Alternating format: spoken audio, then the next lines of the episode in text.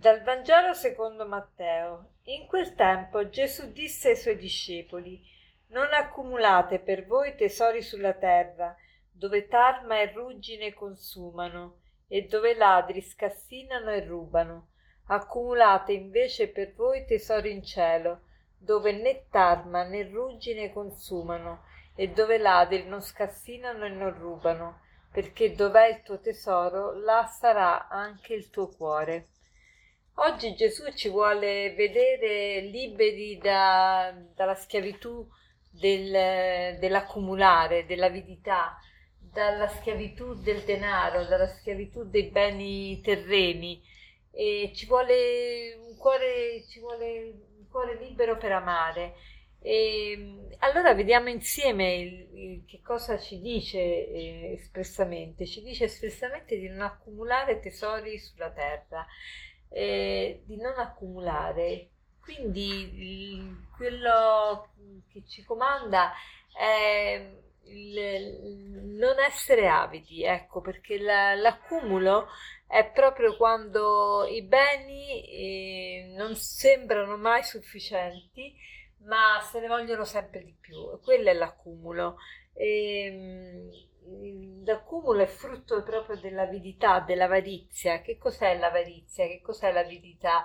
È proprio il desiderio disordinato dei beni terreni, proprio perché non si ha una concezione esatta di che cosa sono questi beni. I beni terreni ci sono dati perché eh, noi sovveniamo alle nostre necessità, ai nostri bisogni di ogni giorno, ai nostri bisogni quotidiani quindi l'avarizia è segno proprio di malizia perché eh, non si capisce lo scopo dei beni terreni, cioè si fa dei beni terreni lo scopo della propria vita. Quindi l'avarizia ci fa sbagliare in tanti modi, innanzitutto perché appunto ci fa vedere i beni terreni come lo scopo della nostra vita, ma poi anche ci fa eh, acquistare o, o, procurare questi beni terreni anche tante volte in modo disonesto. Eh, quindi il modo anche di acquistarli eh, magari è con ogni sorta di mezzi a scapito dei diritti altrui. E poi eh, l'avarizia anche non, non, ci permette di spendere eh, bene i nostri soldi e non, non, si dà quasi niente ai poveri, si tiene tutto per sé. E qual è il rimedio all'avarizia? Il rimedio all'avarizia è sicuramente il credere nella provvidenza di Dio, eh, perché l'avarizia è proprio il contrario della fede nel Dio provvidente. E, e poi imparare a condividere, imparare a condividere con gli altri. E, quindi e questo è un, modo per, per, rimediare a questo vizio capitale. E non è un caso che questo brano, eh, Non accumulate tesori sulla terra, venga dopo il Padre nostro. Eh, è sempre importante vedere il contesto in cui un, dei versetti sono posti e vengono questi versetti subito dopo il Padre nostro. Il Padre nostro che cosa diciamo?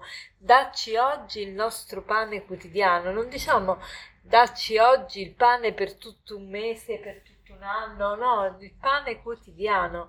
Quindi vuol dire che noi ci fidiamo di Dio, eh, Dio provvidenza e, e l'accumulo è proprio il contrario della fede nella provvidenza di Dio. E più si accumula più si è, è, segno che non si crede nella provvidenza di Dio.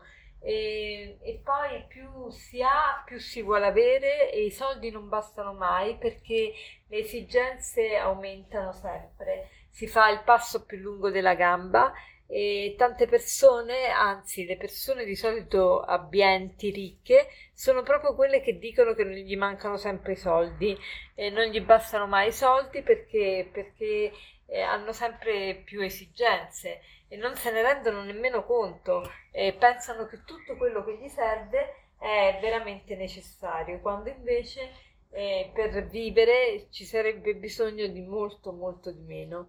Allora chiediamo proprio al Signore il, di distaccarci da questi beni terreni e impariamo a essere più generosi. Oggi facciamo un'offerta a qualcuno, a, a qualcosa che riteniamo utile per, per, può essere una beneficenza per un gruppo che si dedica a, non so, a, ai poveri o all'evangelizzazione o al, a sostenere la vita, eh, oppure può essere un bisognoso, una situazione di bisogno che conosco, oppure i rifugiati, oggi è la giornata eh, del rifugiato, eh, oppure um, insomma ognuno cerchi il modo di distaccarsi dai beni e, eh, con generosità eh, facendo un'offerta a qualcosa.